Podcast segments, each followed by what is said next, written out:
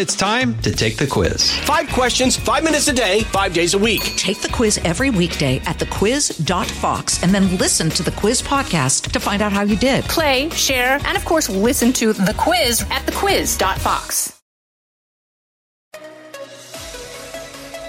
Now, from the most powerful city in the world, a new generation of conservative talk. Fair, fresh, fun. It's the Guy Benson Show with Guy Benson.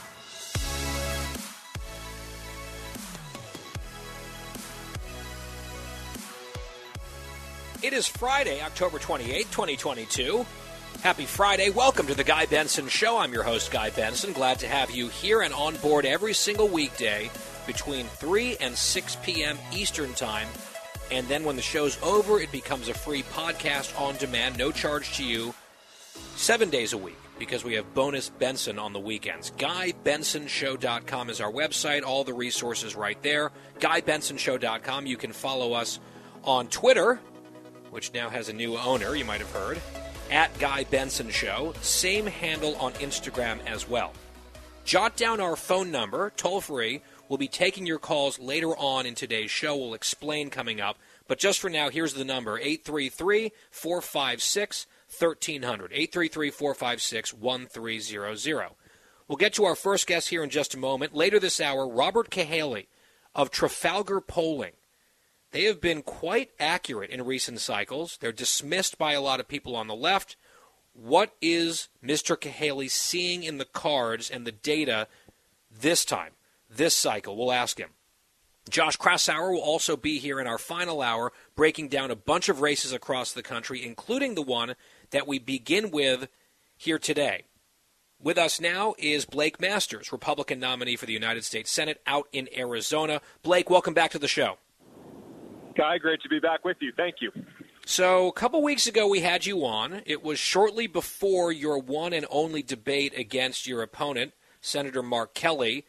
I watched that debate. I think, at least in my mind, it was a turning point in the race. You performed very well. You were prepared and aggressive. He seemed not ready for what you threw at him. Do you have a similar sense about that moment, that night being an inflection point, or is that just one step along this path? You know, it was both. I think we had momentum before, but that was also certainly an inflection point, right? It was the first time a lot of people, both in Arizona and, you know, everywhere in Washington, D.C., for instance, first time a lot of people got to see me. And look, I, I don't know if that was the best that Senator Kelly can do, right? Either he was lazy and unprepared, or that's the best he can do, in which case, yikes. But uh, not even the fake news liberal media could pretend that he won because he obviously didn't. So, um, I think, you know, all I had to do was go out and tell the truth. That's what I did. I knew Senator Kelly was going to struggle because his record is indefensible. So how exactly is he supposed to capably defend it? But uh, good inflection point. We've had the momentum ever since, and we're not looking back. Yeah, that was early October, and you got the sense like, okay, things might be shifting out there. I was hearing some rumors and some reports and some folks on the ground saying – Kari Lake is surging in the governor's race. Blake Masters is not far behind. This thing is definitely moving. And now here we are in late October. We are a week and a half or so away from Election Day, and a bunch of the smart set that have been writing you off for a long time, suddenly they're catching up with reality and saying, oh, wait, actually, now that we think about it, and now that we're hearing about some of the data and that sort of thing, this race is no longer lean Democrat. This is a pure toss up race. They might have been a little late to the party, but they've gotten there. If you agree, and I assume you do, please explain to us, based on what you're experiencing on the ground, what you're seeing in your numbers, why is this a toss up now? Well, it's a jump ball if you look at the polls. You know, they either have me down one in the statistical margin of error, or, you know, we have some public polls and some private data that says it's it's really just tied up. Uh, but the difference is we've got the momentum, and the Democrats don't you know, I think we're running a strong race. I'm certainly uh, outworking Mark Kelly, doing more media interviews, more grassroots events, just more, more, more. But it's also not unique to my race, right? Statewide, we've got a great ticket, Kari Lake, right? I think she's the best gubernatorial nominee uh, in the whole country, and it's not even close. She is crushing her opponent, Katie Hobbs. We're running uh, as a team. We're doing a lot of joint events, including with our AG candidate Abe Hamadeh, our, our Secretary of State candidate Mark Finchem. We're we're kind of a united front and the Democrats aren't doing that. But it's not even just statewide, right? It's national.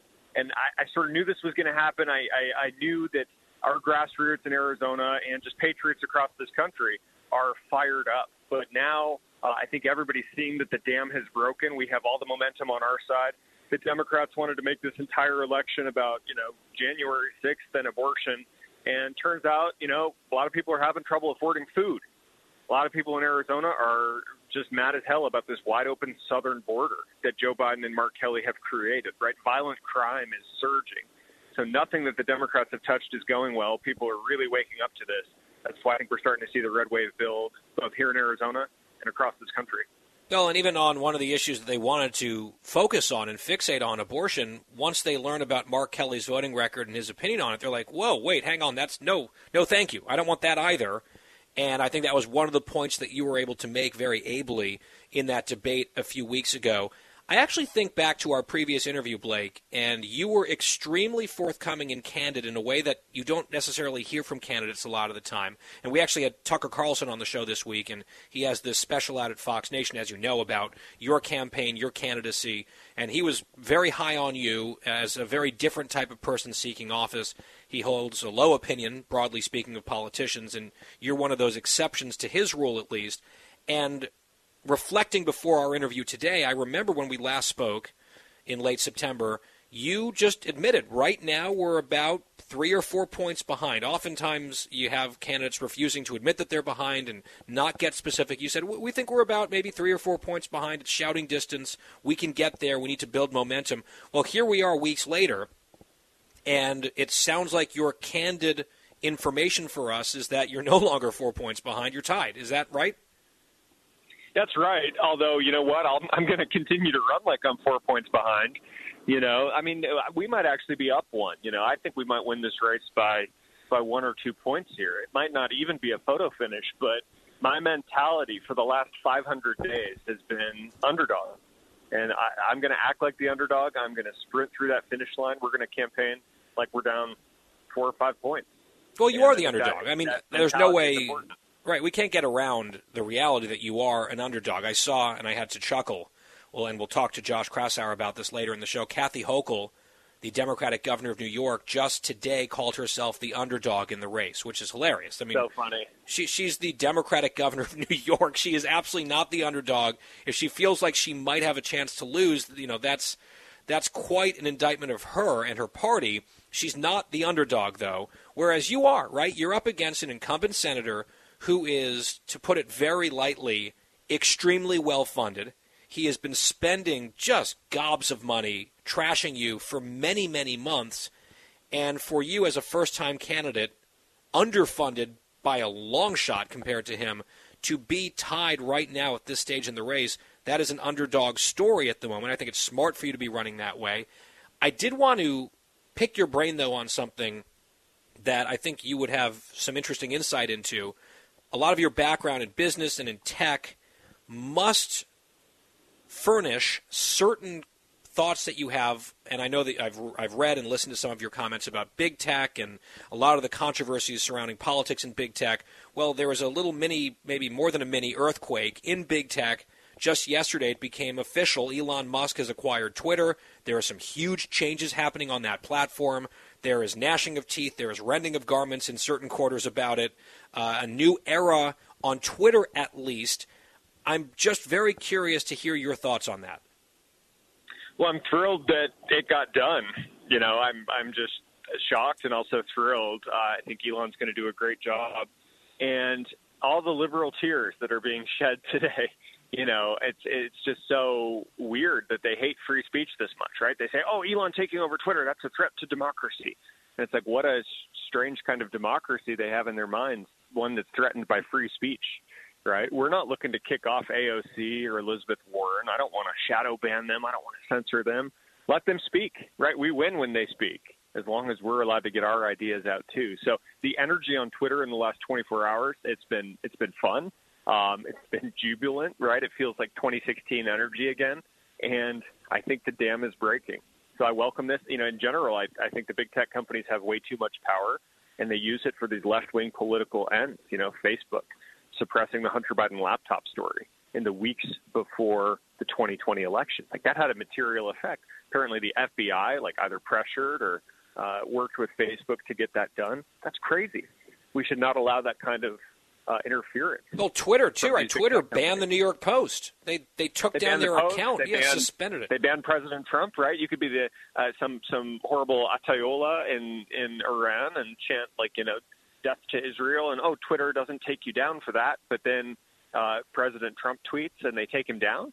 I mean, this this censorship that Twitter was able to get away with for so long was so backwards and so crazy, and I think Elon is gonna is going to clean that up. Now, I'm grateful for people like Elon who go and do that, um, but I think we need a political backstop too. And when I get into the U.S. Senate, I will be by far the most knowledgeable senator about big tech and the harms these companies perpetrate and and how to regulate them, right? Because you got to do it in a way that doesn't mess with small and medium business. I don't want to by default regulate business. That's that's what the left wants to do, right? But at a certain point, these giant multinational tech monopolies. I'm talking, you know, Facebook, Twitter, Google uh, we got to make sure that they are playing by playing by the rules, not getting involved in our elections. And at a certain point, they're you know quasi public utilities, and they need to be free speech platforms. Well, it does feel like there's a moment happening right now between Elon taking over Twitter. I think a lot of people never expected it would actually go through and happen. Well, it's happened. It's the new reality.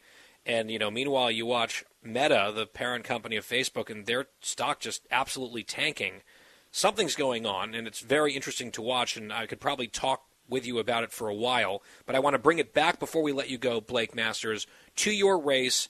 We are so close to the finish line. How are you going to spend these next 10, 11 days, precious, precious days on the campaign trail, with a closing message to the people of Arizona, trying to keep that momentum you were talking about going, you know, through the, the final gun? What does that schedule and message look like for you? Several grassroots events a day, right? Uh, press conferences, kind of any TV camera at this point, no matter how fake and liberal the news is, uh, just get out there and remind the people of Arizona, hey, ask yourself, are you better off now than you were two or three years ago? Unfortunately, the answer in almost every case is a resounding no, right? And so I tell people the choice. If you like wide open borders and fentanyl and illegal immigration, uh, if you like rising violent crime, if you like rising prices, paying too much for gas and groceries, if you like all this stuff, hey, there's a U.S. Senate candidate for you in Arizona. His name's Mark Kelly. He caused all these problems uh, along with Joe Biden, and if we give them any more time in office, he's gonna he's gonna make this stuff worse. But if you think you and your family deserve better, right? If you want safe streets, a secure border, uh, commonsensical schools, affordable prices, Let's get Republicans in charge of the Senate. Let's stop Joe Biden. Replace Mark Kelly with me, and I'm actually going to the good people of Arizona. Blake Masters, Republican nominee for the U.S. Senate, a race that has now been shifted into the toss up category by the talking heads in Washington, D.C. It is very clear the way the winds are blowing. Are those winds strong enough to get Blake over the final line? We'll see. But uh, right now, I think I'd probably rather be him than Senator Mark Kelly. We'll find out soon enough. Blake, if we don't talk before then, good luck the week, or let's see, Tuesday, a week from now. Uh, and we look forward to perhaps having you back on the show, fingers crossed, as a senator elect. How about that? Sounds great to me. And if people want to help me get there, they can go to blakemasters.com, chip in. Thank you all, and God bless you guys. Thank you, Guy. That's Blake Masters on The Guy Benson Show. It's a Friday. We've got a loaded program ahead. So much to get to. Stay with us. Fresh conservative talk. Guy Benson Show. From the Fox News Podcasts Network. Stay on top of the latest news and information from Fox News. Listen and download the Fox News Hourly Update on your time. The trending stories you need anytime you want it. Listen and download now by going to foxnewspodcasts.com.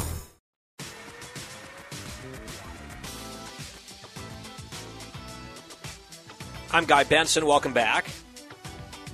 So, a disturbing and very strange story out of San Francisco, California, emerging today. The husband of House Speaker Nancy Pelosi was assaulted, apparently pretty seriously, inside the couple's home in that city. Pelosi's office putting out a press release earlier, which is obviously very upsetting. Obviously, this is a horrible crime. They're saying that Mr. Pelosi is expected to make a recovery, but it's scary. and the suspect, and they have the suspect in custody. I hope once everything is sorted through, they throw the book at the guy. There's just no excuse. It's appalling.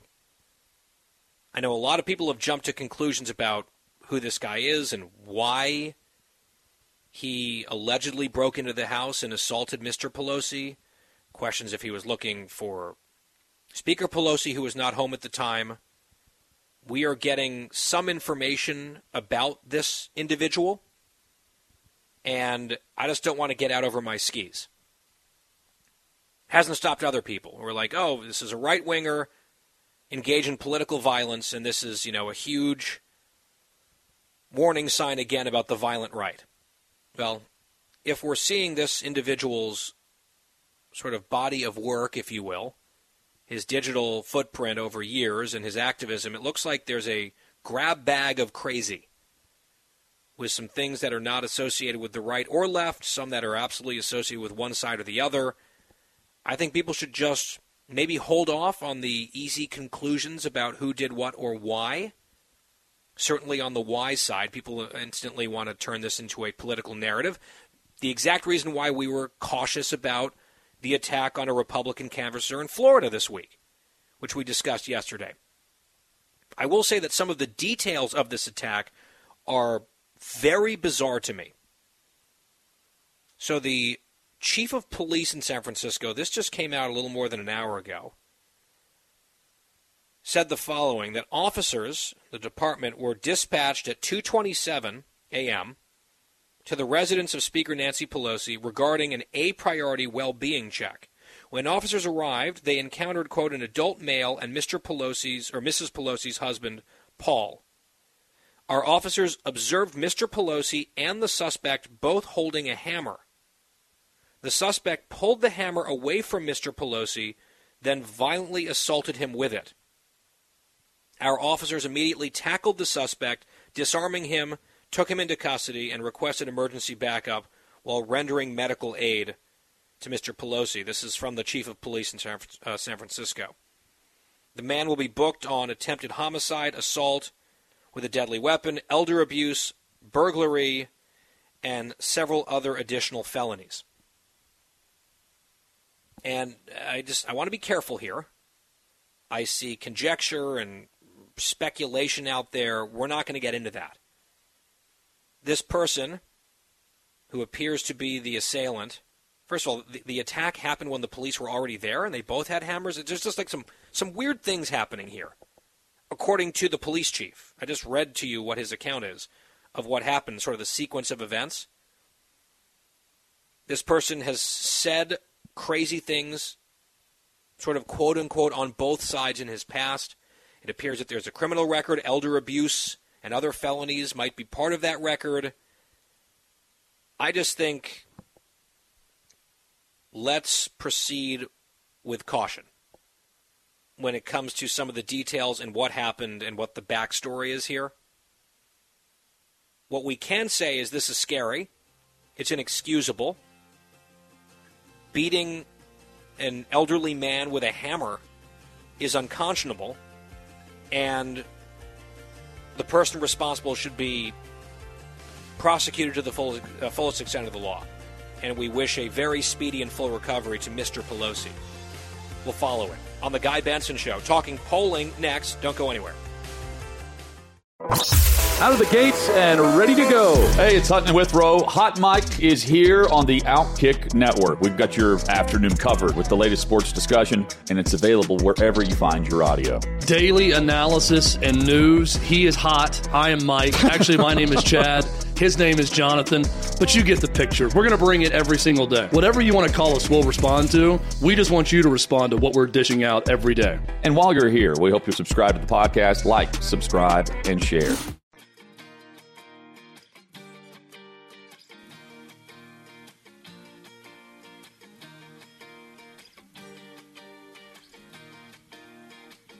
We are back. It's the Guy Benson Show on this Friday. GuyBensonShow.com is our website. Very glad to have you all here.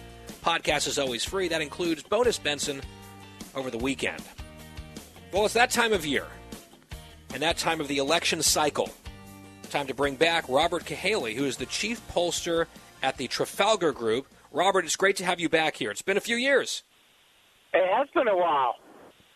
Well, we're glad to have you back. And the reason that I wanted to uh, bring you here and ask you some questions about the state of the race and sort of a, a host of races across the country is because you guys have established yourselves as one of the more intriguing pollsters in the country, and you've developed a track record in recent years. And I notice that there are still some people out there who dismiss whenever you guys put out a poll that might be, let's say, for example, bad for the Democrats or worrisome for the Democrats, they say, oh, that's just Trafalgar.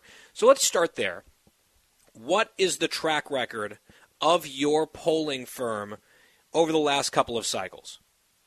Yeah, for the last three cycles, uh, our error rate is uh, the uh, lowest of any of the uh, major pollers, uh, polling companies, and um, it is between uh, 2.3 and 2.4, and as, as an average. And most of the guys we're competing with are in the fours and fives. We even stayed below 2.5 in 2020 when they all went off the rails. So, and then in 2021, most people might remember we had the best poll in Michigan, I mean, in Virginia and New Jersey, two tenths of a point from perfect in Virginia. And you guys, if I saw correctly on this track record, have correctly predicted the winner. Like, you know, because you were just talking about margins, but getting the right winner at least in well over 90% of the races. Is that right? Roughly 92% of the races? Yes. And in this year's primary, uh, every poll we did within a week and a half of the election, we were 100% predicted the right winner. Okay. all the primaries.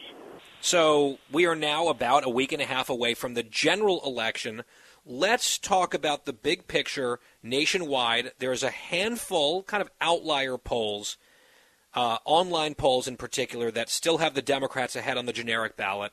Basically, every other poll has the Republicans ahead, two, four points, somewhere in that range. What are you seeing? What do you think the national environment, the national electorate is going to look like in 11 days? Oh, our last generic ballot was five. Uh, we're getting another one to be finished in the field right now.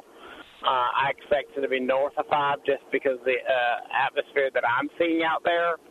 So I, you know, I think the national the national mood uh, has been and continues to be pro-Republican, and I never bought into the whole uh, the whole summer nonsense that the Democrats were making these big hay. I, I don't believe it was real. I think it was a pump and dump. There's a race that I'm dying to ask you about before we get to any of the Senate contests, which listeners know I'm borderline obsessed over, but I can't get over this. I don't know if you saw the quote yet, but Kathy Hochul, the Democratic governor of New York, just today said that she considers herself to be the underdog in her race, which is quite a thing to say. Uh, I think some of that is just expectations management and trying to get her people, you know, nervous and, and motivated to turn out and vote.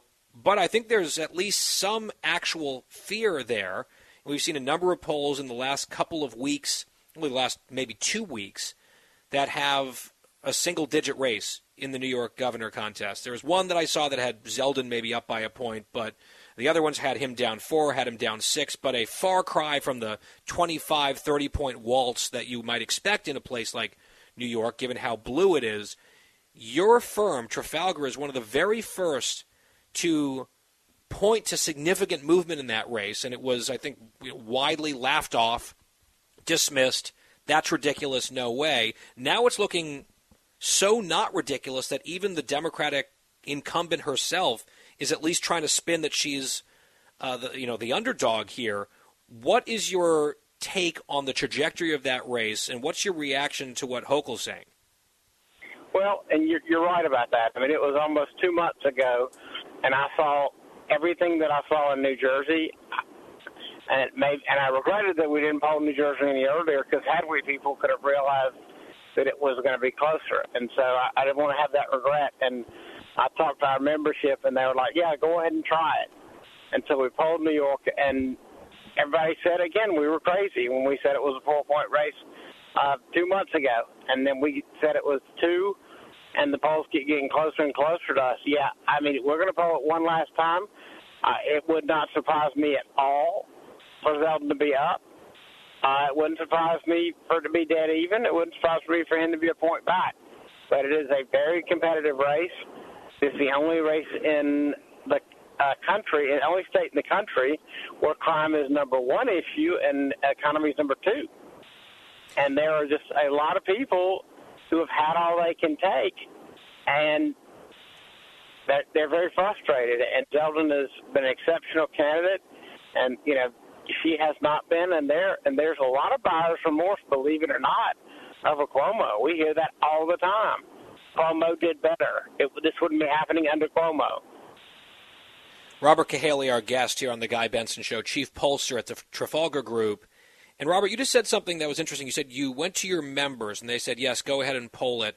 Uh, what exactly does that mean? Do you have a membership? I know good polling is very expensive to do, and you guys are doing a lot of it, whereas even some of the big media pollsters are not. Who's funding this? You know, what, what does the membership exactly look like? And then, maybe somewhat relatedly, if you guys are, and, and you've just laid out the case for why you are more accurate than a lot of the other so called big boys or the establishment polls, what's the secret sauce? How are you getting better results? Well, we'll start with uh, there's a lot of companies. I know Rasmussen has a membership, uh, and some others that you pay to be members. Ours is a little different in that our membership is much smaller, and it's mostly uh, corporations, individuals, uh, high net worth individuals who just want the truth. We get approached all the time from major donors who say, I'm being told to invest in this race and this race, but I know what they tell me is nonsense. What's really going on in that race? And so we decided to kind of turn that. What we want to do is not actually make our predominant work be for, for candidates and for PACs who cared what the outcome was. And so our people, you know, they just they join and they have certain level of access to a certain amount of polls or states depending upon what they pay, but they have no. It, it's just they just want real numbers, and they and obviously they're numbers. willing. If they're willing to pay all that money, they have to feel like they're getting a return on that investment. And you're saying, hey, look at our results. Look at what we're doing in terms of accuracy compared to some of these, you know, these other competitors out there in the space.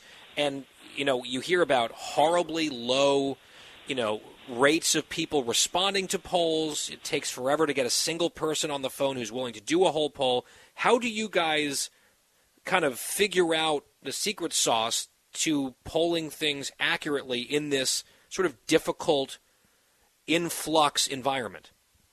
Well, we look at it this way. Take, for example, a bank. Years ago, they did it one way. You had to go in, you made deposits in the bank. And then the banks recognized that things were changing. So all of a sudden, you can now you can make a deposit in an ATM, or you can you can call them on the phone and do all touch tone, or you can use your phone to take a picture of it. And so they've ma- they've managed to merge people's level of need for anonymity and their embrace of technology and built a system that works for anybody. And that's what we've done with polling. So you don't have to just take that six o'clock evening call when you're trying to, you know, get your kids some dinner or you're on the way back from little league practice.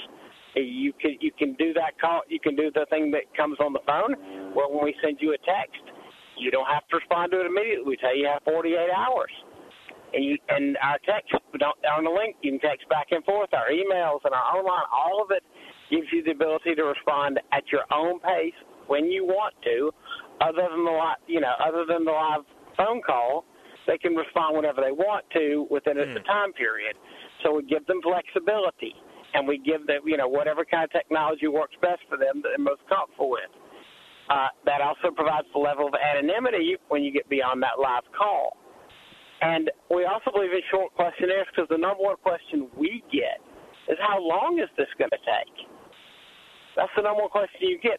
And so we present up front as a short three question poll, five question poll, three minute poll.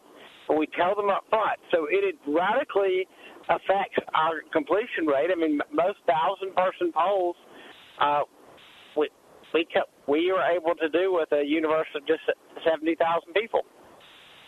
That's kind Which- of our magic number, and Wow. that is way lower than most people. But again, you know, like with the with the you know the the uh, online and stuff, they get some reminders, and so we just keep sending reminders till we have the number we need uh, within the three day period we do the poll. So, and and we don't set any hard standards where we have this many this method. No, whatever people are responding to. You know, if if, if we're short a certain demographic and we say, all right, what do they respond to most? Well, that group is responding to emails. Then guess what? I send more emails. I mean, that's just the, that's the best way do you- to do it. Do you do Yeah. weighting for age or race or income or education? Do you do weighting? How does that work? Well, we don't we don't usually weight for education and income because one, uh, people tend to, you know, we're the guys who think people lie on polls, and we found that when you start asking income, people always uh, add a bracket higher than whatever you ask for their income, unless they're really rich, and then they all say they make a hundred thousand plus. Interesting. Um, but people exaggerate stuff like that, and we really found that doesn't it doesn't matter. The problem with a lot of these quote unquote media and establishment pollers, and they say well they over poll the higher uh, education level, is because they're asking 35, 40 questions. You're not going to get average people taking that. You're going to get your highly educated people. I saw a poll the other day. I'm looking at it, said 50% college graduate or greater. 50%. There ain't a state like that in the country. It's trash ball. It's useless. You can't get average people with 40 questions. It is pseudoscience.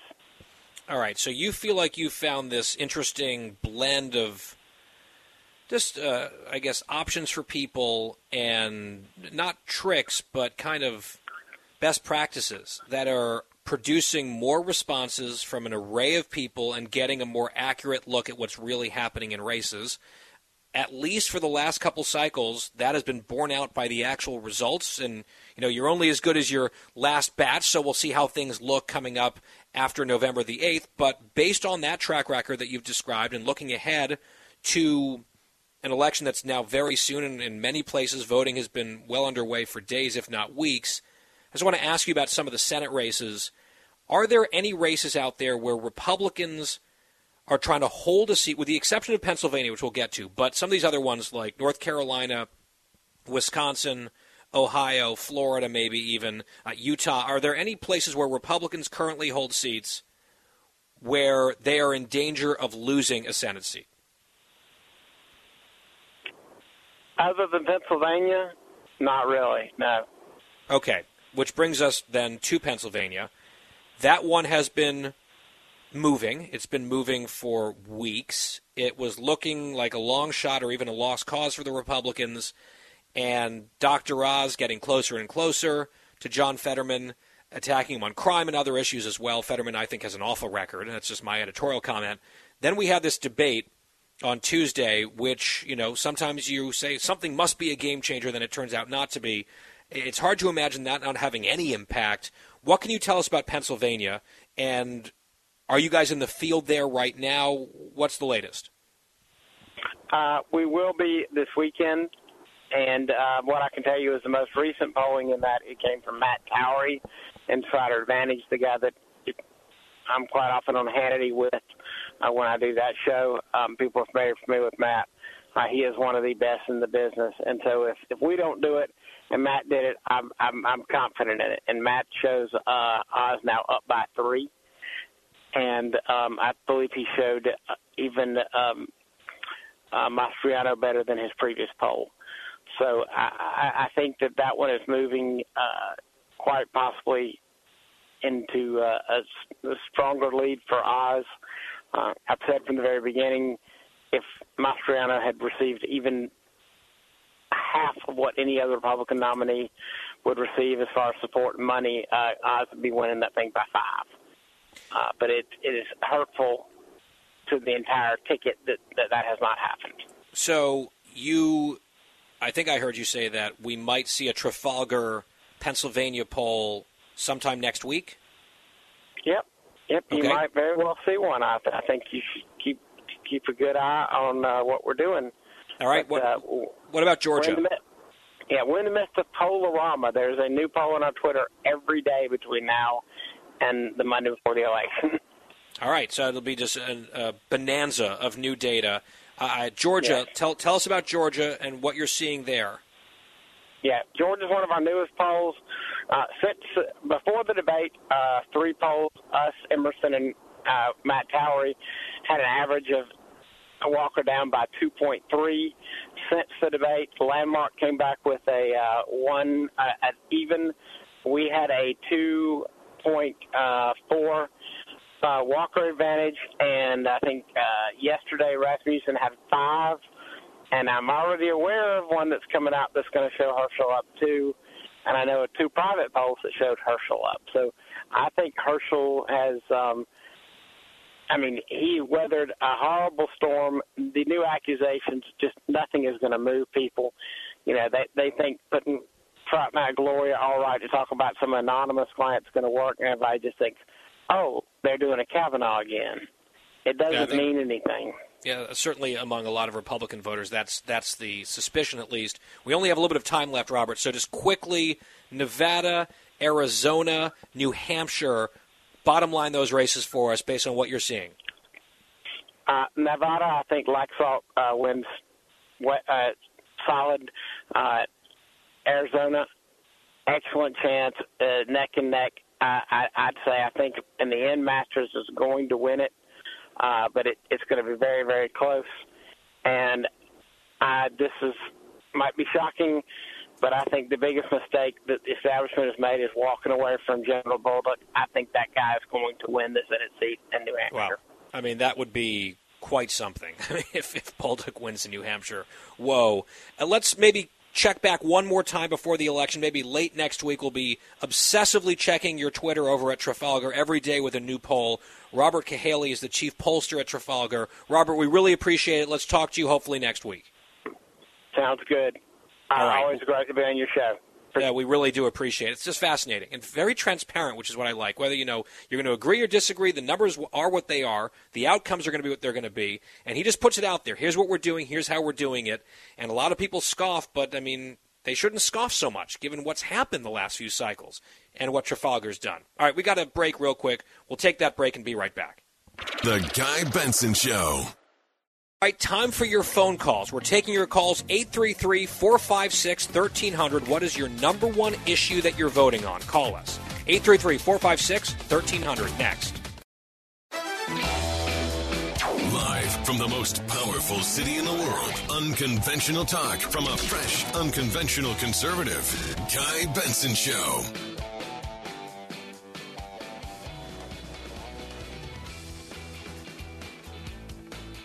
It's a brand new hour here on this Friday. Getting close to Halloween, getting close to the election. It's the Guy Benson Show. Thank you so much for tuning in. GuyBensonShow.com is our website. The podcast is always free, on demand every day, including the weekends.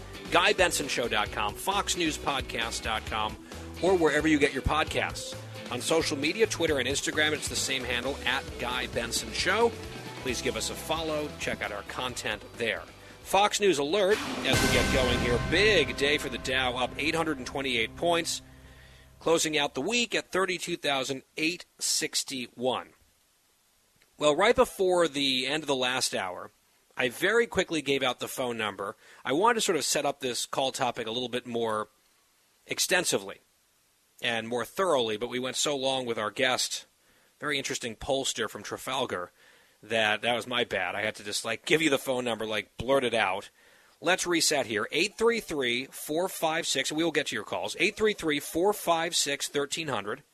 833 456 1300. Toll free connection here to the Guy Benson Show. And this is the question that I have for you. Speaking of pollsters, there's a lot of conversation out there around what is motivating voters. What are the top priorities of voters? Are the Republicans better representative of what is driving the electorate than Democrats? And we've run through a lot of those numbers. You hear buzzwords, you hear topics like inflation, economy, crime, immigration, abortion, democracy, right? Guns. often people are given this whole laundry list. What is your number one issue? Then people have to choose from this list. And then people like me look at the results and we talk about them endlessly as we get closer and closer to an election. I want to just do a non scientific poll of this audience. Call us 833 456 1300 and tell us very simply you know, where you're calling from and what is the number one issue this year for you. If you've already voted in the early voting, you plan to vote early, you're going to vote on election day. What is the number one item or issue set or driver that is sending you to the polls? What is motivating you personally the most? Is it the cost of everything for you and your family, inflation? Right, or broader economic concerns? Like everyone has their own story. People talk about being concerned about crime. For some people, that's very, very personal. You're not just a little nervous about what you see on the news, you're nervous about what might be happening down the block from you or to a friend's relative or what have you. So rather than taking a phone call from a pollster, which by the way, I've never done, I've never gotten a poll call. I've never been, I'm probably one of the weirdos who would sit there for 20 minutes and do it, but I've never been polled. This is your opportunity, sort of in a casual way. It's not a scientific poll here on the Guy Benson Show, but to tell us why you are voting and what is motivating you. Number one, I'm sure. Look, we're com- we're complex people. Sometimes we have different things that motivate us, and sometimes there are you know cross currents. Like, okay, it's these four things, and maybe three of them go in one direction, but the other one goes in the other direction. Then you kind of make a final judgment for yourself. I'm asking you to try to boil it down to just one one issue that's motivating you. I have my own answer that I might reveal to you, and I've thought a lot about this, but I want to hear from you. 833 456 1300. 833 456 1300. All right, they're telling me just to give you mine. I'll give you mine and we'll get to your calls. I know that you're waiting patiently. And I'm cheating a little bit because I care about so many different issues. The the theme the theme that is driving me to vote, and by the way, I just voted this week. I did an early vote in Virginia a few days ago. By far, the theme for me is accountability. Look at what is happening in this country. Look at the series of debacles and disasters from this administration and their aiders and abettors in Congress. You can go down the list on so many different issues someone has to send a message to the ruling party, the people in charge, that we are not okay with this. They're never going to learn it through the media. The media is on their side. They're never going to fire anyone except for the occasional sacrificial lamb. The only way they will learn a lesson is by people forcing a lesson on them at the ballot box with a loss of their power. That's it. So for me, it is accountability. 833 456 1300. What is your top issue? Let's start in Georgia. Neha is up first. Neha, I'm so glad that you're listening. I hope I'm saying your name correctly. Mm-hmm. Yeah, so what I'm worried about is the economy. I'm a graduating student this coming year. I have a job, but something that a lot of my classmates and I are worried about is are our job's going to be secure when we start in in um, June or July. Yeah, I think that's fair because there's a lot of folks worried about what's coming next, a you know a double dip or a deeper recession. I came out of school, Neha, when I was let's see, 2007. You got the jobs, you were sort of okay. Then 08 hit, and it was really scary. A lot of people couldn't get hired or lost their jobs. It was dicey there for me for a while. So I, I kind of remember some of that anxiety. How old are you, if you don't mind me asking? I'm 21. Well, I mean, congratulations in advance on the on the uh, graduation that's impending. Congratulations to having a job lined up. That's awesome. Thank you so much for listening. We really appreciate it. And uh, fingers crossed for you. And can I ask you who you're planning to vote for? Uh, I'm definitely voting for Kemp, and for Senate it's hard because I don't like Warnock. Obviously, I don't like Walker, so that's a tough one. All right, I'm deciding whether to vote for Walker and hold my nose or stay home. All right, I think that that well, but you're not going to stay home, right? You're voting for Kemp, but you might leave it blank. Yeah. Yeah, it's a Pretty numbers much, game. yeah. No, I, I, I think I'd probably be right there with you if I lived in Georgia. I think I might hold the nose. I think. I'm not sure. definitely all in for Kemp. Neha, that's awesome that you're listening, and you're 21. Fantastic stuff. Please keep listening. 833 456 1300. 833 456 1300. What is your top issue for that soon to be college graduate? For her, it's the overall economic situation. Let's hear from Dan calling from Wisconsin. Dan, welcome. Oh, he just dropped. he just dropped right before we went to him. Oh, I guess the, our system crashed. Okay. Let's give you the phone number. We're going to reboot it. Call us. 833 456 1300. We will get those calls queued back up. We're going to quickly break, come back with more of your phone calls. 833 456 1300. The question on the table for the audience the number one issue that you're going to be voting on this year. If you had to boil it down to just one, tell us what it is and why, and if you're comfortable, who you plan to vote for. 833 456 1300. We'll be back after this on The Guy Benson Show. Fresh conservative talk. Guy Benson Show.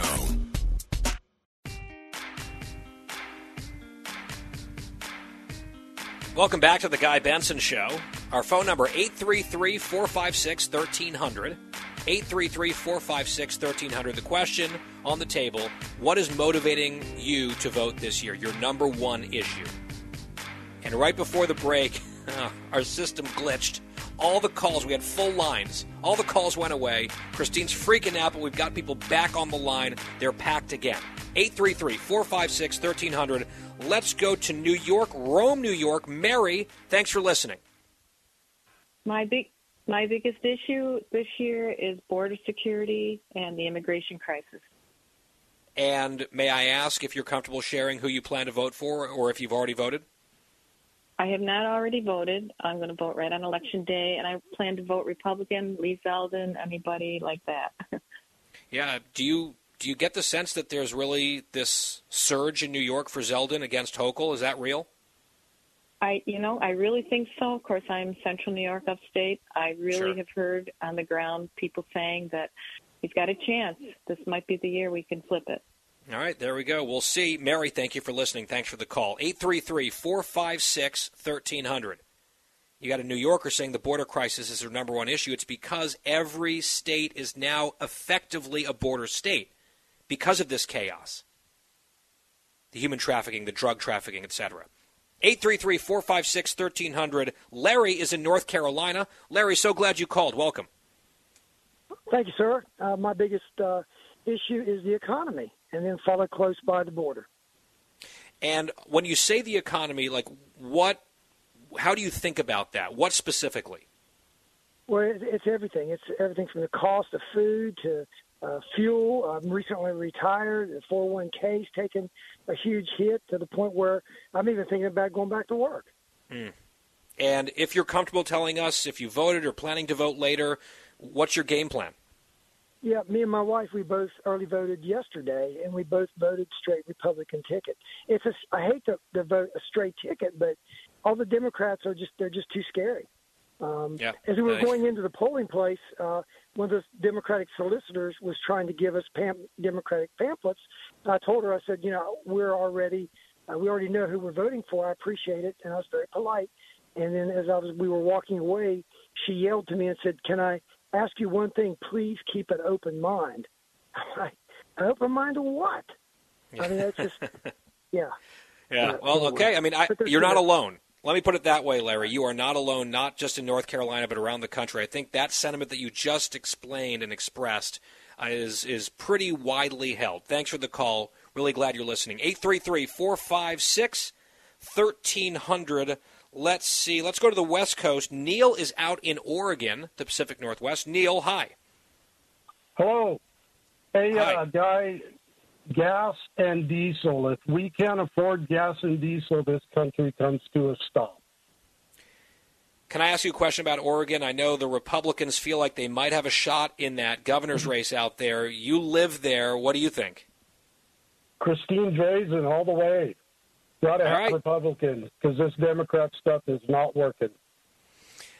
It is, I think, a sign of the times that a Republican nominee or a Republican candidate for governor in Oregon has a very realistic chance of winning. She's been ahead in a number of these polls. It's awfully close. Neil, appreciate you being out there in Oregon. Sometimes it's pretty crazy out there. Try to stay sane if you can. 833 456 1300. Let's see, Maryland in the DMV. Frank, you are up next on The Guy Benson Show. Yeah, I uh, my number one issue is trust, which blends into basically. I, I don't think that many Democrats, uh, other than some of the elites and academics who intentionally are trying to do uh, things that aren't great for the country, uh, I think a lot of them don't even know how to trust uh, themselves enough to see that uh, the obvious issues related to the economy, for instance, and the easy, well, easy, but straightforward ways to fix it as far as energy independence and reduction in uh, spending.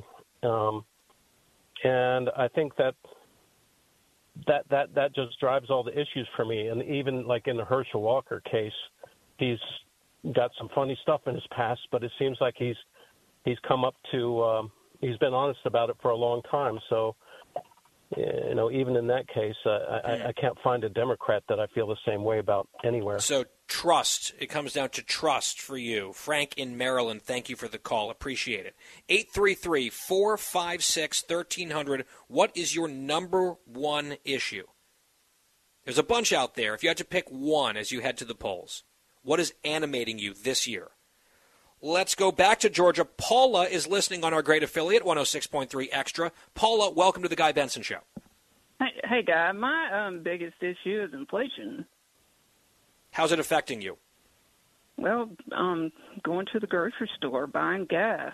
I live on a fixed income of Social Security disability, and when there's no extra coming in and no way to get extra, it just puts a hurting on you. Yeah, you're so squeezed. I mean, it's just so tough. And obviously, you know, the Democrats say oh, it's not our fault. It's happening all over the world, but it's worse here than a lot of places. And even their own economists say it's because they keep spending all this crazy amount of money.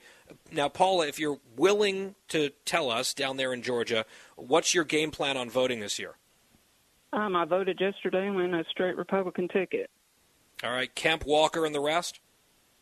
I did, even though I mean they all have their flaws and their issues, but there's not a one of us that lives that don't have flaws and issues. But I just can't vote Democratic because I just don't trust what they're doing. I mean, they're putting our country in such a hard financial situation that it's just going to be hard to get out of. It's going to be hard on our future generations to come back from. Yeah. So and it's hard on you right now. That's the other thing, right? It's the future. It's the it's the present. It's just Absolutely. it's tough. Well, Paula, I'm glad you're out there. I'm glad you're listening. Really appreciate it. Thanks for being vulnerable and thanks for sharing that with us here on the show today. Uh, we do appreciate it. 833 456 1300. 833 456 1300. What is driving your vote more than anything in the 2022 midterms? We're getting so close. Everyone's polling it. We know what the polls say. What is your reality in your life? Let's go to Luke, Long Island, New York. You're up next. Hi, Luke. Hi, my number one issue is crime. Tell us about that. Why? I work in Midtown Manhattan, and the crime is crazy. Some of the women that I work with have to leave the office early to make sure that they get home before it gets dark out. I don't understand this that the people are pushing people in front of the subway and running away. I just don't get it. I don't know what's going on. Yeah, no, I mean, the, it's like every day there's some horrible story coming out of New York, and then even some of the stuff is sort of spilling into the suburbs as well. Long Island's interesting. I mean, there's discussion that Ron DeSantis might be coming up to campaign for Lee Zeldin in the coming days. Uh, Glenn Youngkin is coming to Westchester County to to stump for Lee Zeldin. I wonder if they're seeing in the polling that this is real, that Hochul might actually lose. What do you think? When you talk to your friends and colleagues, could a Democratic governor actually lose in your state for real? I think so. I think I think this is the year. Lee Zeldin all the way. All right. I mean, it's I still I have trouble believing. I mean, that would be the upset of the cycle if it happened, but I'm not completely writing it off.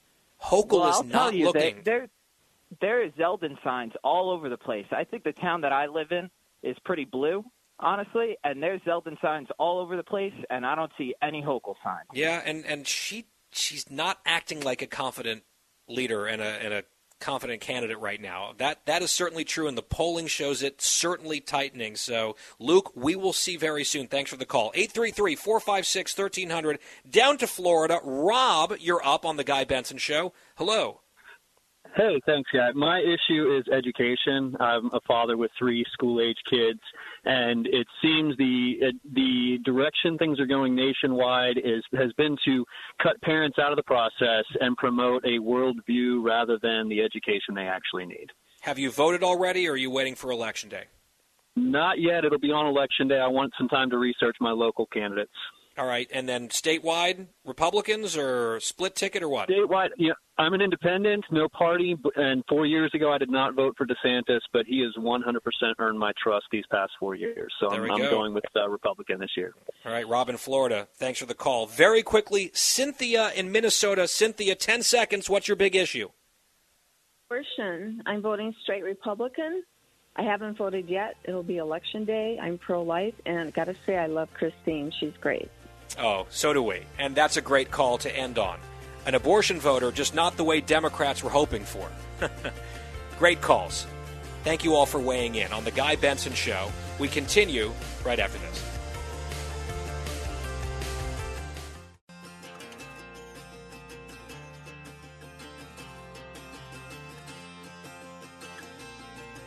You're listening to a new generation of talk. Guy Benson. We are halfway through the Friday edition of The Guy Benson Show. Thanks for listening. GuyBensonShow.com. Podcast is free every day. And it's time for Woke Tales. So, this is a callback to a story that we covered two years ago. It was part of the absolute insanity that was 2020. Just occasionally go back and look at news headlines over the summer of 2020 and into the fall, even ignoring the presidential campaign. What an absolute basket case this country was. I understand that there was the pandemic on and people were dying and people were locked in their homes and all that disruption. It just went well beyond that. There was a lot of unrest, including violent unrest in the streets of many American cities. Following the murder of George Floyd, some people took that incident upon themselves, took that opportunity to wreak havoc, to commit crimes, to loot, to steal, to riot, to commit arson, even to kill.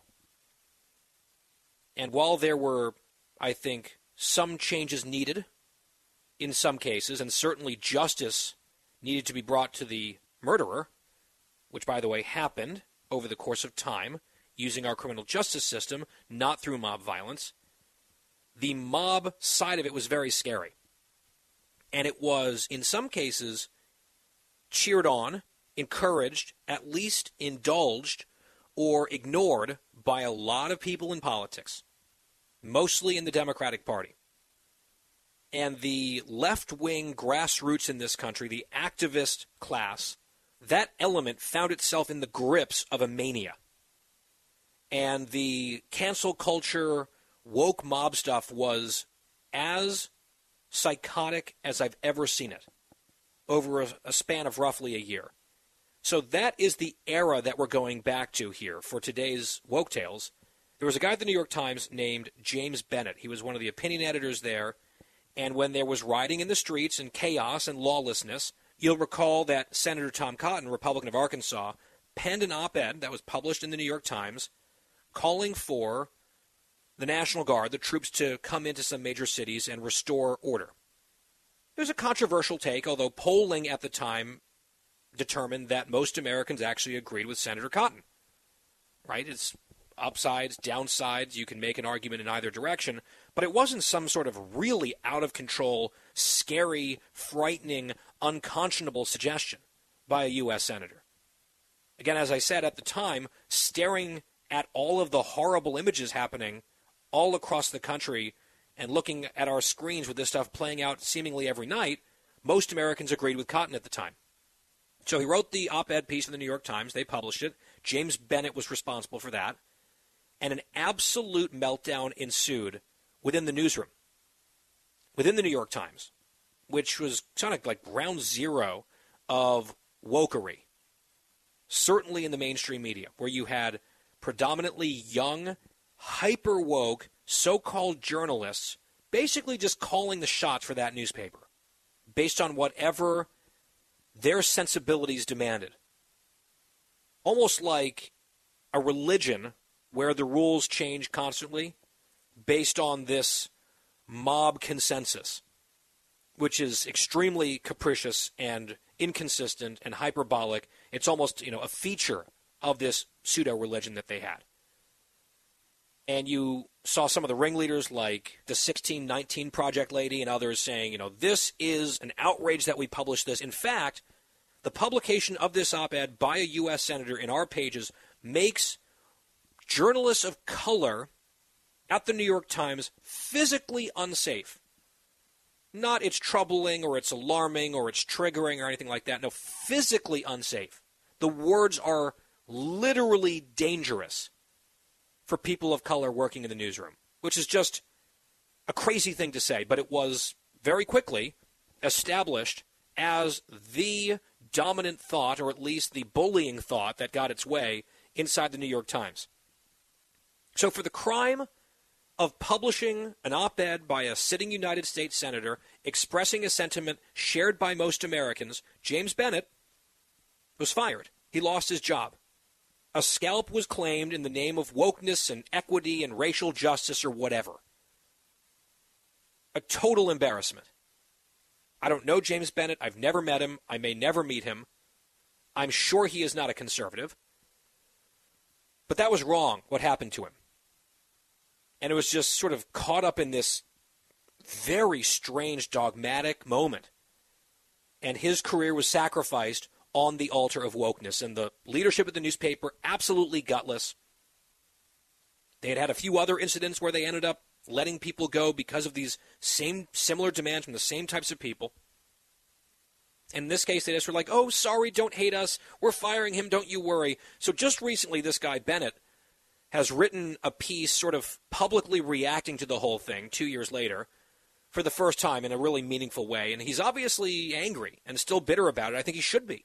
He said that he was treated basically like garbage by the newspaper. His loyalty to the institution and professionalism was weaponized against him. And he found himself out on his rear end without a job because of this whirlwind that was just, again, manic. There was no rationality to it.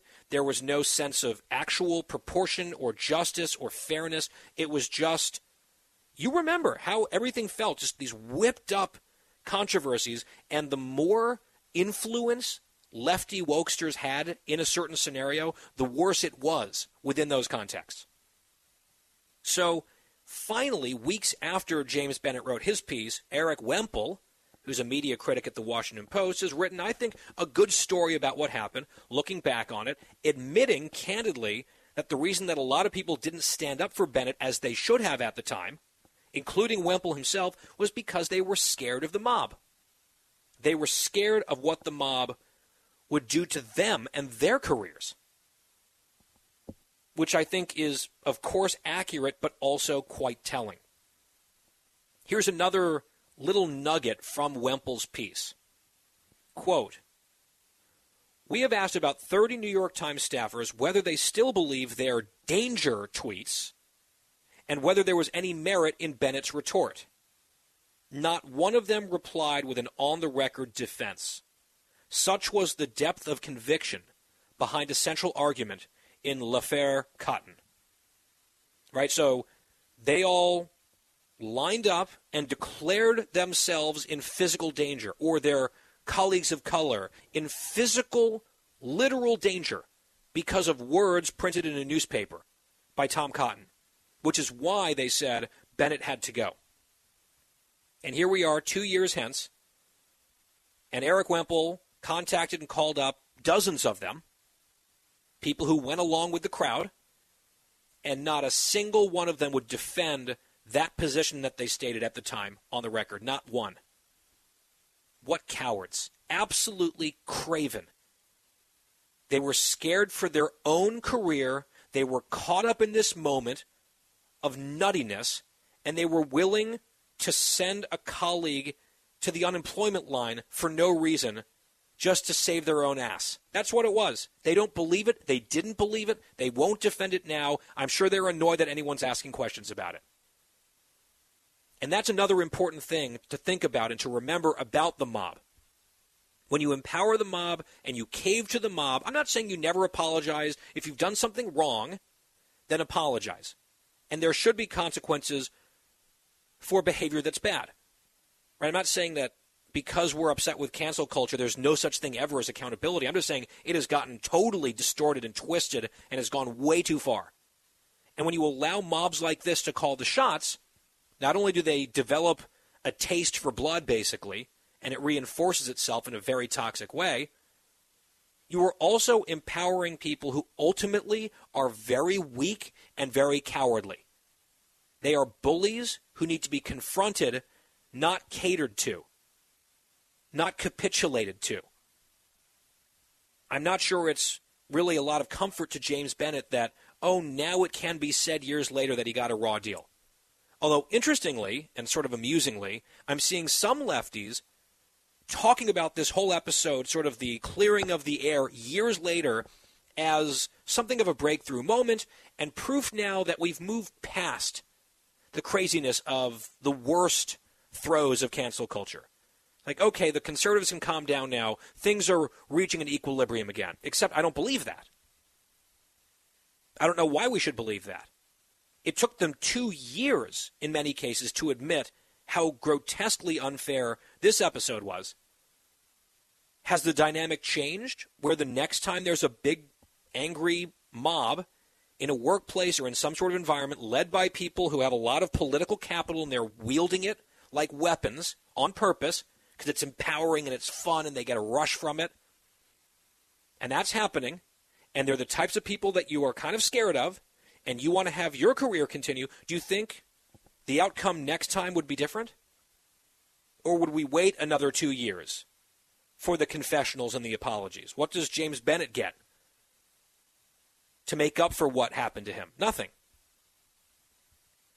By the way, one more note, only tangentially related, but since I brought up Senator Tom Cotton, let me remind you that he was also one of the people, one of the leading adherents to the theory that COVID was a virus that was genetically engineered and escaped from a lab.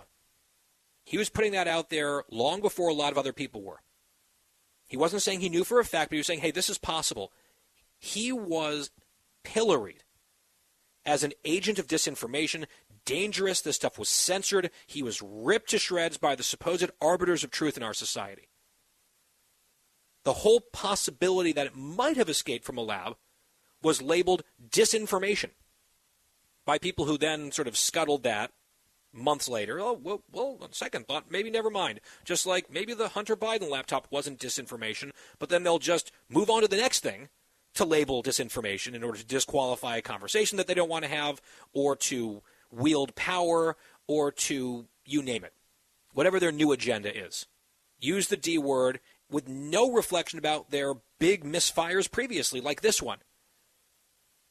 I raised the issue because we haven't really talked about COVID in a while, and the fact that we still don't have a definitive answer on how this thing started that led to millions of deaths worldwide. That is disturbing to me. I think the reason that we don't have the answer is because the Chinese Communist Party ensured that we wouldn't get it by not allowing real investigations, destroying evidence, lying, etc. But there is a new Senate report out this week. I see one scientist who used to be much more critical of the lab leak theory. He's quoting the Senate report that says, quote, Based on the analysis of the publicly available information, it appears reasonable to conclude that the COVID 19 pandemic was, more likely than not, the result of a research related incident. End quote. That is not definitive, that's not a final answer, but now a more likely than not assessment, which sounds about right to me. And yet, exactly those types of sentences were verboten, suppressed, censored, decried as misinformation and disinformation, and once again it was Tom Cotton getting clobbered on a lot of it. Dr. Fauci went out of his way to tamp down that theory, to downplay it, to dismiss it. Oh, and one of his buddies sent him an email that we found out about later, thanking him personally for doing so, for downplaying the theory. That guy ran an organization that steered a lot of American money, taxpayer money, to, wait for it, the Wuhan Institute of Virology. We covered this at the time. I just want to make sure that we don't forget about it. It's a really huge thing that happened. And some people asking the right kinds of questions were stifled and attacked and assailed. And I'm not sure Dr. Fauci has ever really adequately accounted for some of the dirty work he and others did to discredit an active, plausible, if not probable theory at the time. And it very much felt like politics there as well. So, a bit of a meandering segment here. I wanted to bring some of this to your attention. It all comes back down to woke tales in the end. And with that, we will step aside. We will come right back with much more of the Guy Benson Show still to come. Fresh conservative talk. Guy Benson Show.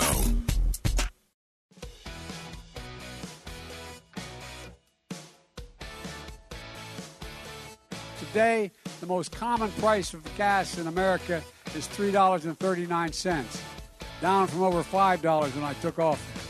We need to keep making that progress by having energy companies bring down the cost of a gallon of gas that reflects the cost they're paying for a barrel of oil.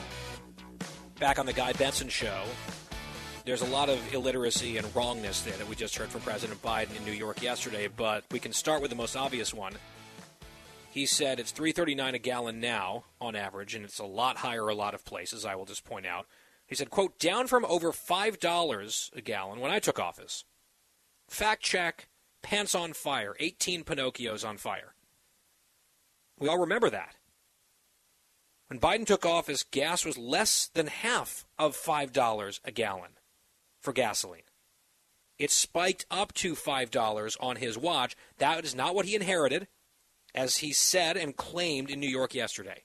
It's at 239 or so when he took office, not $5.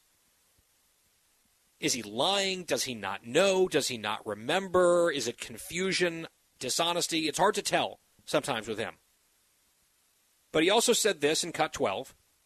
So, economic growth is up, the price of inflation is down, real incomes are on going are up, and the price of gas is down. Folks, continue to spend but now a more stable pace than during our rapid recovery last year. I mean, he's bragging about this stuff, and we've told you Democratic pollsters say this is an extremely poor talking point. It works the opposite way than they would hope. It turns people off when they try to brag this way. It's also wrong. Since Biden took office, economic growth has been negative in the last two quarters, now anemic but back up in the last quarter, people expecting, in many cases, a double digit recession to come. Inflation is not down, it is still way up near 40 year highs, with a couple bad reports in a row, worse than expected. Real incomes are down, not going up. The price of gas is way up, despite his lies, like the one we just debunked. Like, it's just night and day, up is down. Opposite stuff from Joe Biden, just lying like crazy all over the place. People aren't buying it, but I think it's always important to set the record straight. Oh, and by the way, in case you're wondering if the administration has any doubt, any self reflection, any mood or appetite to change, shift course, KJP was asked about it, at least on the personnel side, just a few days ago, cut 21. Polls show that uh, voters at this point, the primary concern heading into the midterms is inflation and the economy. By a two to one margin, voters trust Republicans more than Democrats to handle the economy. I wonder, given this sort of majority sentiment of voters, is the president considering making any changes to his economic team after the midterms? No. Is he considering making any changes to the economic team after the midterms? KJP? No. In short, nah, we're good. We got this. That's their attitude. If you agree, you know what to do in 11 days. If not, well, there's another choice. Final hour of the Guy Benson Show coming up. Josh Kraushaar is here. We will go race by race across the country. A lot of political analysis ahead of the midterms to come when we return. It's 5 o'clock in the most powerful city in the world, Washington, D.C. It's time for the Guy Benson Show Happy Hour, sponsored by the Finnish Long Drink. Finland's most popular alcoholic beverage has come to America. Visit thelongdrink.com. And now, here's your host, Guy Benson.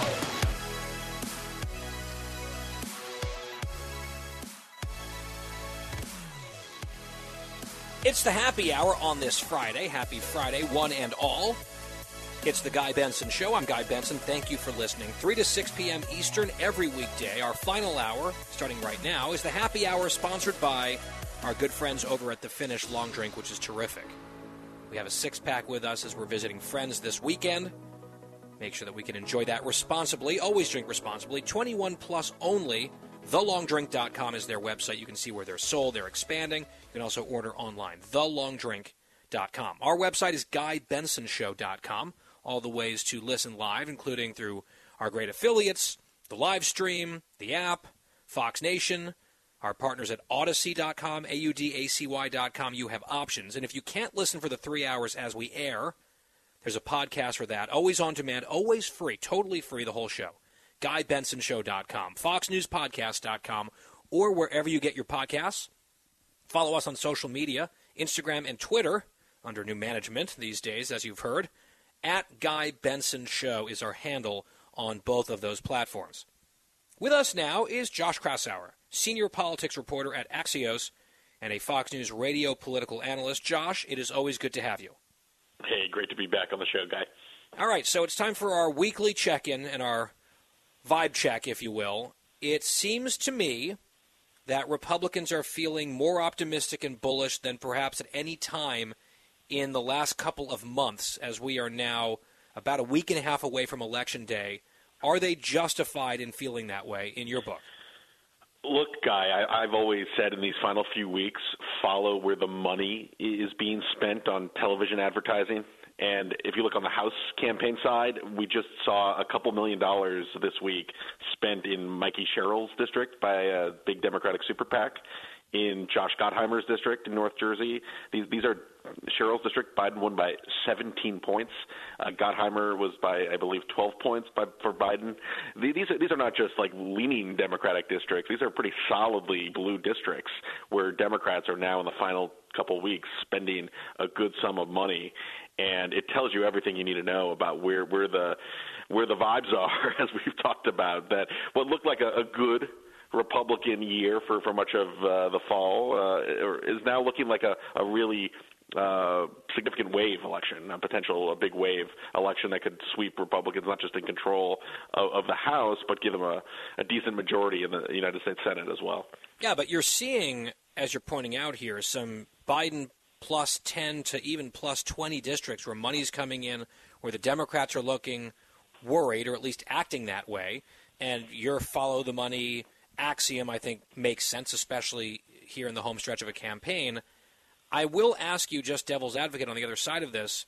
I'm sure you saw the New York Times Siena polling of, I think, four House races, and they selected them sort of scattered across the country Kansas, New Mexico, a few others, Virginia. And the lead of their story that they wrote about their polling suggested, like, oh, here comes a red wave. But when you look at the actual results of that House polling, which has been really few and far between, the polling in House races has been scant this cycle. The Democrats are leading in all four of the races, at least the ones that I saw, including a Republican incumbent right on the rope. So I see some people on social media and lefties saying, you know, this is all an overblown narrative. The Democrats are leading in all of these polls. Why is the New York Times framing it this way? What do you make of that? Well, look, uh, I always like to say, don't just rely on the polling. Follow the polling, but also file, talk, report to report on the campaigns. Look at what's going on on the ground. Follow the money.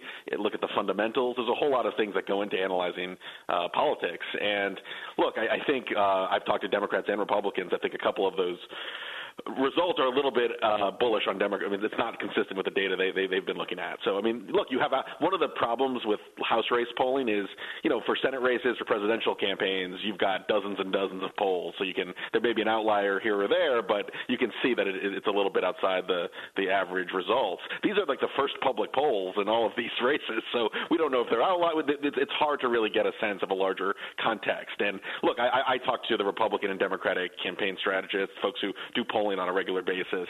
Um, and look, some of these races are going to be close, like Pennsylvania 8. Uh, that's one of the races they polled. It's in Scranton, Pennsylvania. It's a Trump leaning district. And, and the Democrat there is running neck and neck with uh, the Republican. It's a very, very competitive race.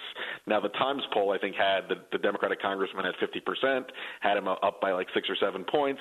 You know, that's not, ex- it's a little more bullish for Democrats than I've been hearing from the campaigns themselves. But look, th- th- these, these are battlegrounds. And yeah, I think the, the overall trajectory uh, is, is that these races are going to be close uh, for the most part. Um, but look, I, I, I think it's. I kind of wish the New York Times did polling in these races throughout the year, so we could see the trend line, so we could see sort of the larger context. Um, they kind of, I guess, they just went in to to do these uh, four races at the very last minute, and without the polling available, uh, without much public polling in these districts, it, it is a little bit risky to kind of draw any wide conclusions with with just these results in these individual races. Yeah, you're just sort of scrounging around for scraps in the data because there's not a lot out there. But of course, a lot of these campaigns have their own well funded, robust internal polling mechanisms. And that's what you start to hear about through the grapevine or from the campaigns themselves. I guess last question on the House front, right, the lower chamber of Congress. I've heard some conservatives, Republicans over the last few months talking about will the Republicans end up with 230 seats in the House? Could it be 240? Some of the people who are really feeling good have said, hey, they could maybe even get to 250. To get to 250 would really require an enormous wave, right? Like, what's a realistic range in your mind right now?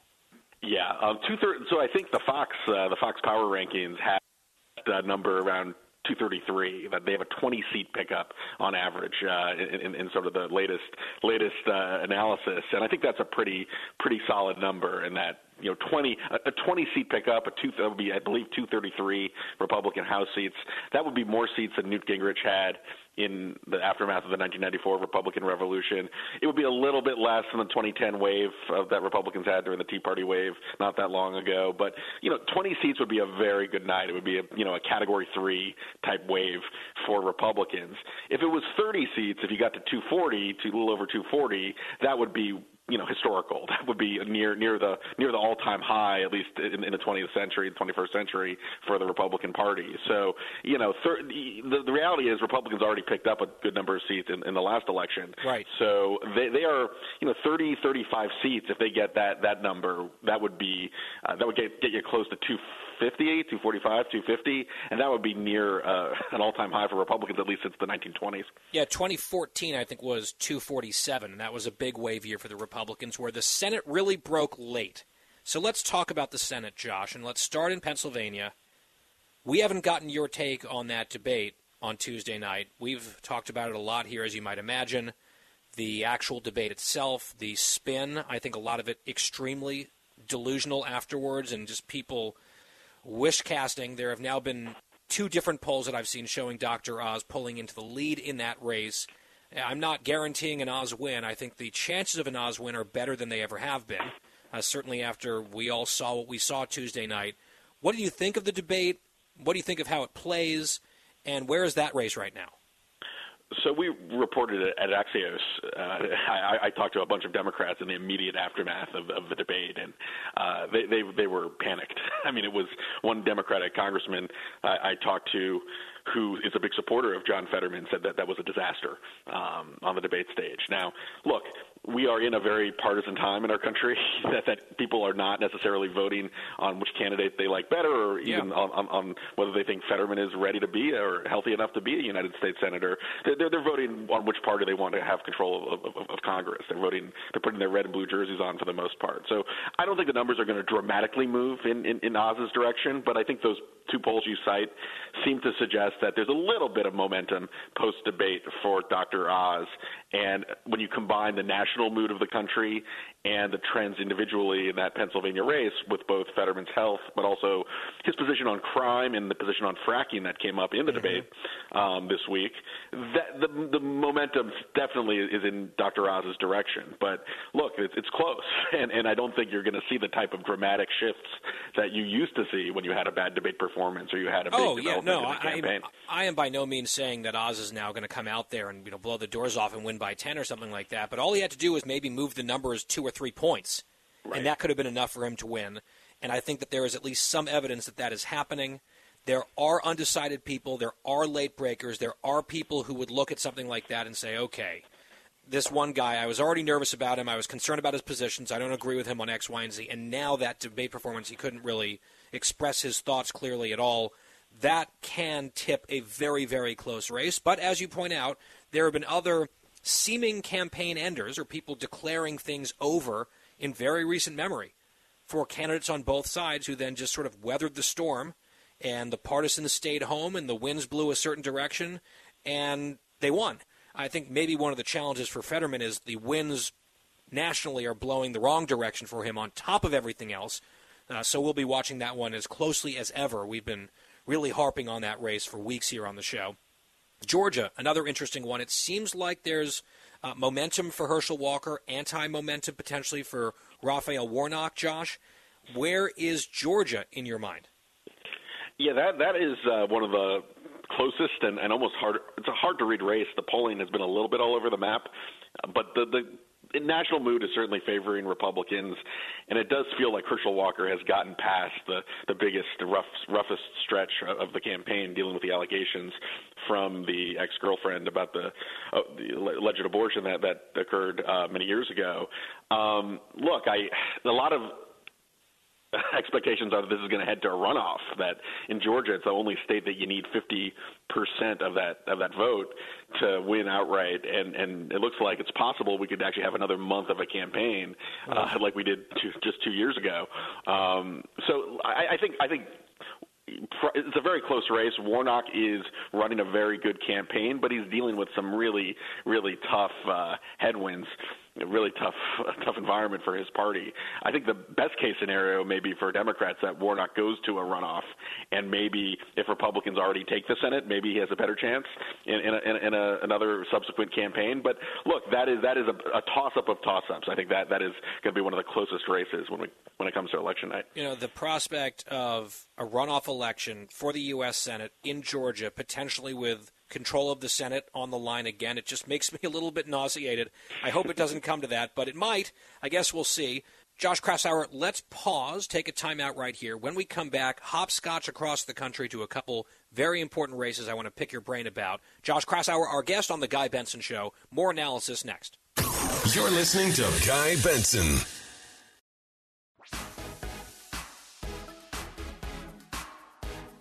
We are back. It's the happy hour. Josh Kraushaar of Axios and a Fox News radio contributor is here on the broadcast. And right before the break, we were talking about house races. We got to Pennsylvania. We went down to Georgia. Meanwhile, skipping out west, Nevada is just sort of steady as she goes. Laxalt slightly ahead. The machine for the Democrats, not what it used to be. Again, those headwinds for the Democrats uh, asserting themselves a little bit. Not a race that is over by any stretch. Cortez Masto can still win, but I think you'd rather be Laxalt than her. Uh, you can agree or disagree, Josh, if you want to. And then if you just a hop, skip, and a jump away in Arizona, this one is interesting. We had Blake Masters on the show earlier today. A bunch of different experts from Politico to Cook Political Report have now moved this race back to where I think it was always going to end up, which is a toss up. Even though Mark Kelly has spent Blake Masters into oblivion, it hasn't really made the difference. The polling, at least publicly, is showing a very close race. I have heard that the private polling reflects that and, and is perhaps even a little bit uh, exciting for Republicans, particularly the way that the governor's race is going out there. What is your take, Josh? Maybe a quick comment on Nevada and then Arizona, which, at least in my mind, has moved from that second tier of possible races right up into that top tier. So quickly on Nevada, that that is the best opportunity for Republicans to to win a seat. Though I still think it's a, a competitive race. Uh, you, you heard Chuck Schumer uh, at, in a hot mic moment this past uh, week uh, talking about how he thought maybe Cortez Masto has kind of stopped the bleeding, politically speaking. But uh, you know, look, I think if there's any Republican that is is in best position to to pick up a Democratic seat, it's it's Adam Laxalt. You know, Arizona is a fascinating contest one of the definitions I have of a political wave is that when you see a wave, it sweeps in candidates that may not be the best candidates, but they ride the political environment. They ride the the Republican tide. And that's what's happening in Arizona, where you know Blake Masters has had challenges. He's his favorable numbers are not where a lot of Republicans would like them to be, but the the, the mood of the voters in Arizona is to put a check on Democratic power to elect a Republican to the United States Senate. And Blake Masters is benefiting from that late uh, momentum, the late Republican momentum across the country. Uh, Yeah. This is I, I've I've heard the same things that, that you do, Guy. That that this is now a statistically neck and neck race. Kelly may have a one point advantage, two point advantage, but he had a much bigger advantage a few weeks ago. And uh, look, Arizona is a battleground state, but it has a lot of Republican uh, roots, and it also has a very uh, uh, enthused conservative base right now that is eager to show up and and vote Republican. So look, this is going to be a close race. It probably probably won't know a result in Arizona if it's going to be this close for a couple days till after the election. And uh, yeah, I mean, and you, and you mentioned the governor's race too, uh, guy. Kari Lake has pulled ahead in the governor's race, and she is certainly riding a whole wave of momentum, and that that is probably also helping Blake Masters down ballot in the Senate race. I also think Masters has done pretty well in this final few month stretch of the campaign. He had a very good debate, in my estimation. I think that maybe his struggles as a candidate were overblown, um, and he's maybe hit something of a stride, and we'll see if that carries him over the finish line in a few days. Quickly, Josh, New Hampshire, what's going on there? Yeah, that is another state where, look, uh, we, we reported at Axios that Mitch McConnell's super PAC actually stopped spending in that race, and yet the public polling and, and also the private polling I've heard still shows that as a competitive contest. Uh, I, I think Senator Hassan still has a small advantage, but it goes back to what, what I just said about a, a big wave. When you when you have a very big wave election, you, you don't need to be the candidate that has spent the most money. You don't need to be the candidate that you know is the best liked candidate. You just need to you know ride that wave, be on the ballot, not make too many mistakes, and and ride ride the the the, the, surge in Republican enthusiasm. Josh, very, very briefly before we let you go, I see that Glenn Youngkin, the Virginia governor, is now going to be campaigning for Lee Zeldin in Westchester County, New York, sort of the, the burbs of New York City. And now reports also emerging that Ron DeSantis is going to come up from Florida to do the same in New York. That's a wow for me. This is a very interesting race. The Hochul people don't sound or look very confident. What's your read on New York very quickly? Yeah, I, I think there's a, po- a real possibility for an upset. It's a governor's race, so the, the governor's races aren't, aren't aren't as partisan. Crime is the number one issue. It's a major problem, not just in the city, but even in, in, in other parts of the of the state. And uh, yeah, Zeldin spent a lot of time in, in New York City focusing on non-white communities, a lot a lot of diverse communities around the city, and that's something that to keep a close eye on. And there may be some surprising results in inside New York State when it comes to the governor's race. Josh Kraushaar, senior politics reporter at Axios and a Fox News radio political analyst. Josh, enjoy the weekend, and we'll check in next week as we are getting down to crunch time. Thanks, Guy. We will step aside and come right back on The Guy Benson Show. It's the happy hour.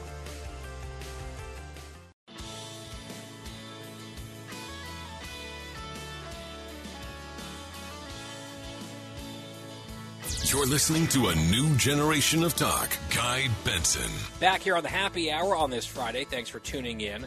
At the very top of today's show, the start of our first hour, we were joined again by Blake Masters, U.S. Senate nominee for the Republicans out in Arizona. A key race that was always, at least on paper, going to be close. Should be a toss up. He was struggling and trailing all summer. Now, all the major prognosticators are calling it a pure toss up. It could go either way. Here's part of my discussion with the candidate out there about his race heading into the final stretch.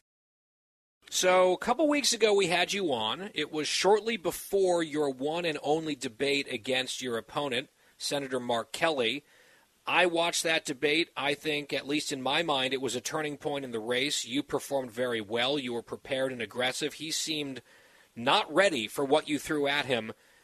Do you have a similar sense about that moment, that night being an inflection point, or was that just one step along this path? You know, it was both. I think we had momentum before, but that was also certainly an inflection point, right? It was the first time a lot of people, both in Arizona and, you know, everywhere in Washington, D.C., for instance, first time a lot of people got to see me. And look, I, I don't know if that was the best that Senator Kelly can do, right? Either he was lazy and unprepared, or that's the best he can do, in which case, yikes. But uh, not even the fake news liberal media could pretend that he won because he obviously didn't. So, um, I think, you know, all I had to do was go out and tell the truth. That's what I did. I knew Senator Kelly was going to struggle because his record is indefensible. So how exactly is he supposed to capably defend it? But uh, good inflection point. We've had the momentum ever since, and we're not looking back. Yeah, that was early October, and you got the sense like, okay, things might be shifting out there. I was hearing some rumors and some reports and some folks on the ground saying – Kari Lake is surging in the governor's race. Blake Masters is not far behind. This thing is definitely moving. And now here we are in late October. We are a week and a half or so away from Election Day. And a bunch of the smart set that have been writing you off for a long time, suddenly they're catching up with reality and saying, oh, wait, actually, now that we think about it, and now that we're hearing about some of the data and that sort of thing, this race is no longer lean Democrat. This is a pure toss up race. They might have been a little late to the party, but they've gotten there. If you agree, and I assume you do, please explain to us, based on what you're experiencing on the ground, what you're seeing in your numbers, why is this a toss up now? Well, it's a jump ball if you look at the polls. You know, they either have me down one in the statistical margin of error, or, you know, we have some public polls and some private data that says it's it's really just tied up. Uh, but the difference is we've got the momentum, and the Democrats don't. You know, I think we're running a strong race. I'm certainly uh, outworking Mark Kelly, doing more media interviews, more grassroots events, just more more more. But it's also not unique to my race, right? Statewide, we've got a great ticket, Kari Lake, right? I think she's the best gubernatorial nominee uh, in the whole country, and it's not even close. She is crushing her opponent, Katie Hobbs. We're running uh, as a team. We're doing a lot of joint events, including with our AG candidate Abe Hamadeh, our, our Secretary of State candidate Mark Finchem, we're we're kind of a united front, and the Democrats aren't doing that. But it's not even just statewide, right? It's national, and I, I sort of knew this was going to happen. I, I, I knew that our grassroots in Arizona and just patriots across this country are fired up. But now uh, I think everybody's seeing that the dam has broken. We have all the momentum on our side. The Democrats wanted to make this entire election about, you know, January 6th and abortion and turns out, you know, a lot of people are having trouble affording food. A lot of people in Arizona are just mad as hell about this wide open southern border that Joe Biden and Mark Kelly have created, right? Violent crime is surging. So nothing that the Democrats have touched is going well. People are really waking up to this. That's why I think we're starting to see the red wave build both here in Arizona and across this country. No, and even on one of the issues that they wanted to focus on and fixate on abortion, once they learn about Mark Kelly's voting record and his opinion on it, they're like, "Whoa, wait, hang on, that's no, no, thank you. I don't want that either." And I think that was one of the points that you were able to make very ably in that debate a few weeks ago. I actually think back to our previous interview, Blake, and you were extremely forthcoming and candid in a way that you don't necessarily hear from candidates a lot of the time. And we actually had Tucker Carlson on the show this week, and he has this special out at Fox Nation, as you know, about your campaign, your candidacy. And he was very high on you as a very different type of person seeking office. He holds a low opinion, broadly speaking, of politicians, and you're one of those exceptions to his rule, at least. And reflecting before our interview today, I remember when we last spoke in late September, you just admitted right now we're about three or four points behind. Oftentimes, you have candidates refusing to admit that they're behind and not get specific. You said, We think we're about maybe three or four points behind. It's shouting distance. We can get there. We need to build momentum. Well, here we are weeks later, and it sounds like your candid information for us is that you're no longer four points behind. You're tied. Is that right? That's right. Although, you know what? I'll, I'm going to continue to run like I'm four points behind. You know, I mean, uh, we might actually be up one. You know, I think we might win this race by by one or two points here. It might not even be a photo finish, but my mentality for the last 500 days has been underdog.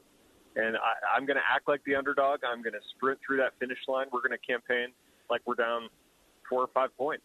My full interview with Blake Masters available online at GuyBensonShow.com. Also on our podcast, GuyBensonShow.com, FoxNewsPodcast.com, wherever you get your podcast. Those are all options every day on demand, totally free the entire show start to finish. When we come back, it's Halloween weekend. Is anyone here dressing up? Is anyone here even participating in Halloween? A survey that I find shocking. We'll pour over those results when we come back. For the full interview and more, go to GuyBensonShow.com.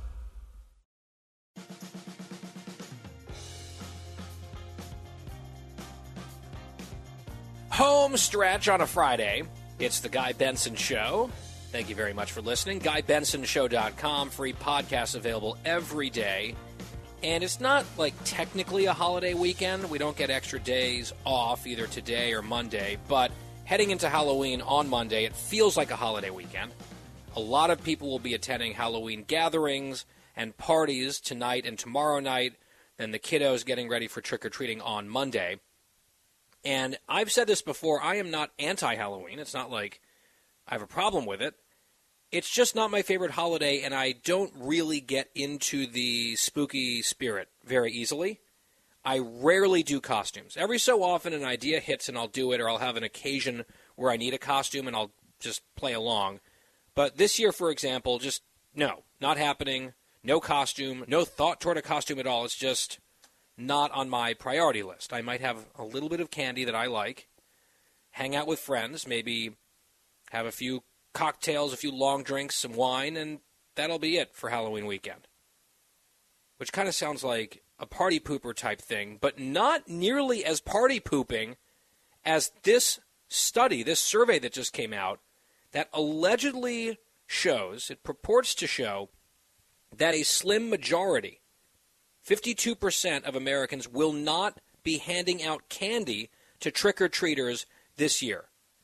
Some people are blaming inflation just with the cost of everything going up. They don't want to spend the money on candy to give to strangers. Halloween, though, is Halloween. Can you imagine being a little kid? Going down the block and every other house is like, no, closed for business. We will have enough festiveness at our household to at least have the mini array of brand name candies to hand out to kids if they ring the doorbell. To me, that is part of being an American. It's part of being an adult. People did it for you when you were a kid, because of course we all loved Halloween more as children. And I think we have to pay it forward. So I am very much, and I'm, I'm dubious. 52% not handing out candy? Really? A majority? What is that? I would guess something like 80 20, yes. Maybe with a tough economy and inflation, 70 30 but a majority saying no, I'm just not sure I buy it.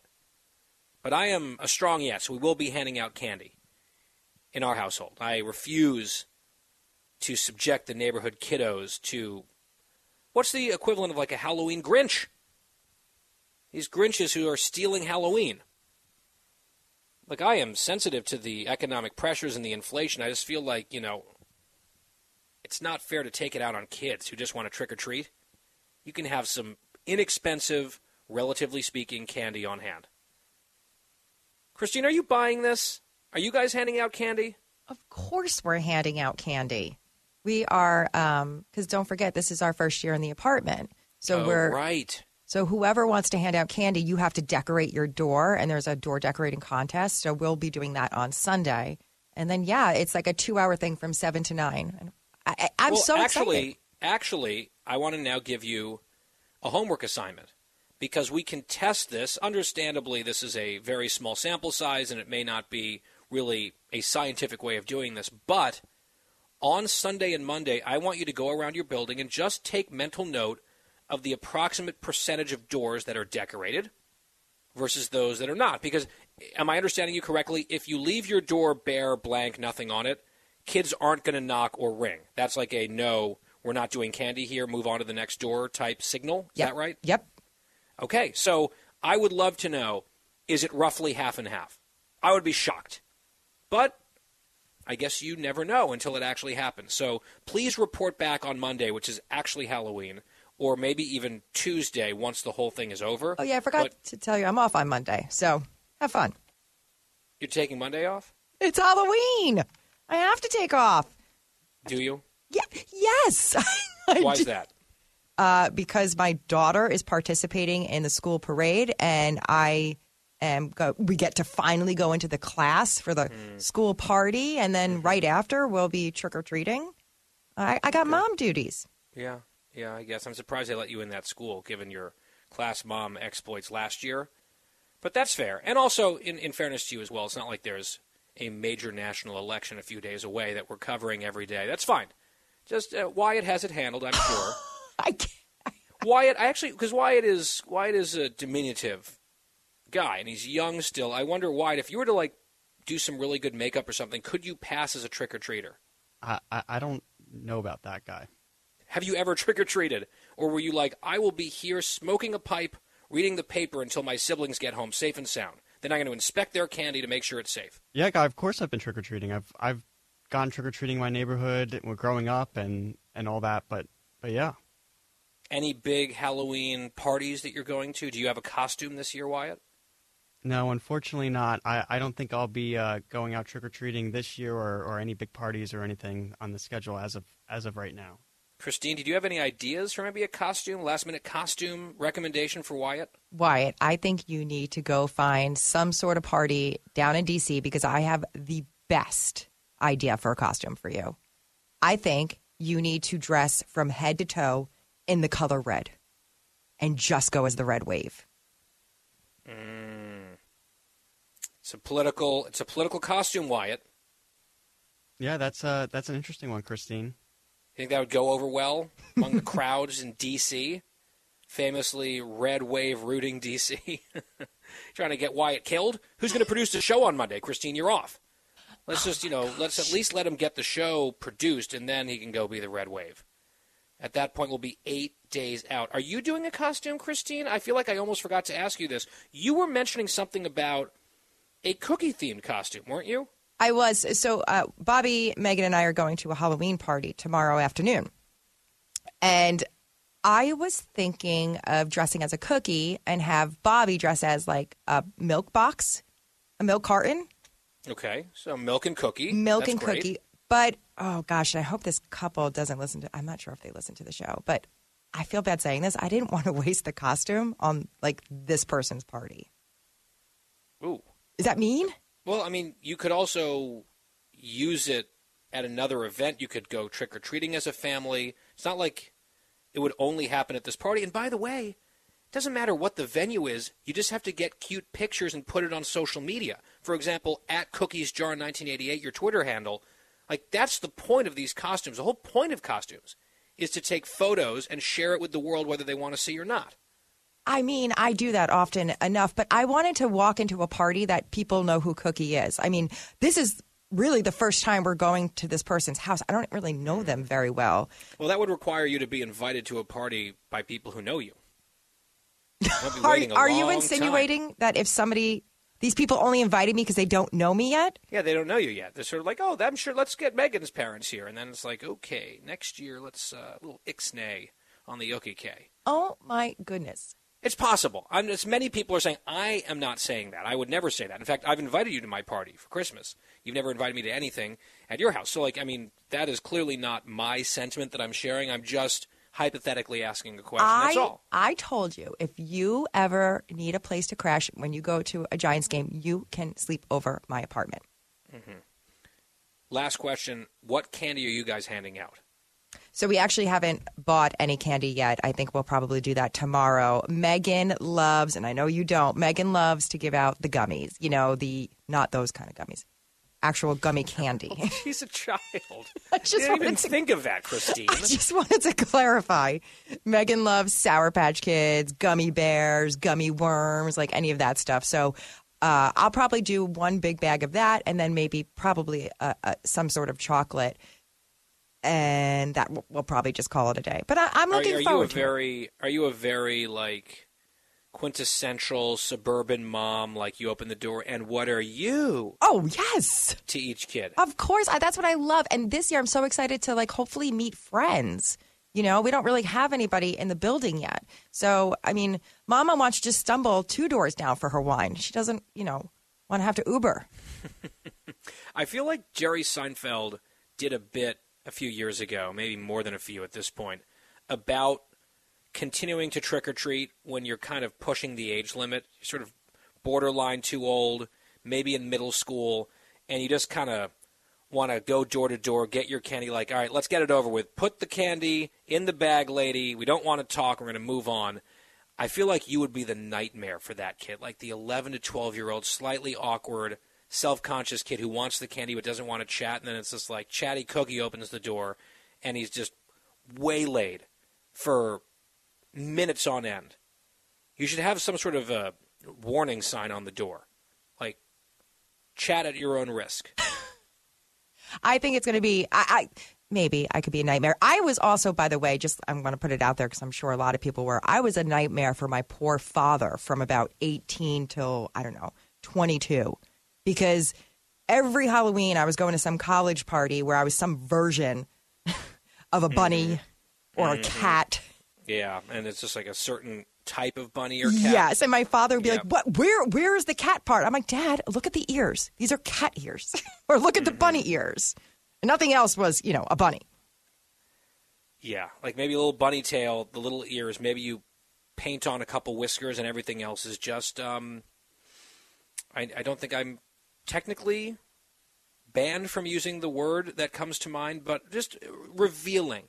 Yes. It's a revealing costume, which is the point. Yes, it was my poor father. He would always say, "Go back upstairs, please put on some more clothes." And then I would say, "No, I can't." And now here you are, years later, working through it with your therapists, right? I think you know you and Roy probably have a lot to talk about. There's some issues there, and we don't have time to get into them because we are up on the final break of the show because it's over. It's the weekend. It's Halloween weekend. Go out there, please be safe. Have a very fun time. Trick or treat. Be back here on Monday for the Guy Benson Show. All of you back here except for Christine. Obviously, she's taking the day off. We aren't though. We will be here working hard for you on the Guy Benson Show.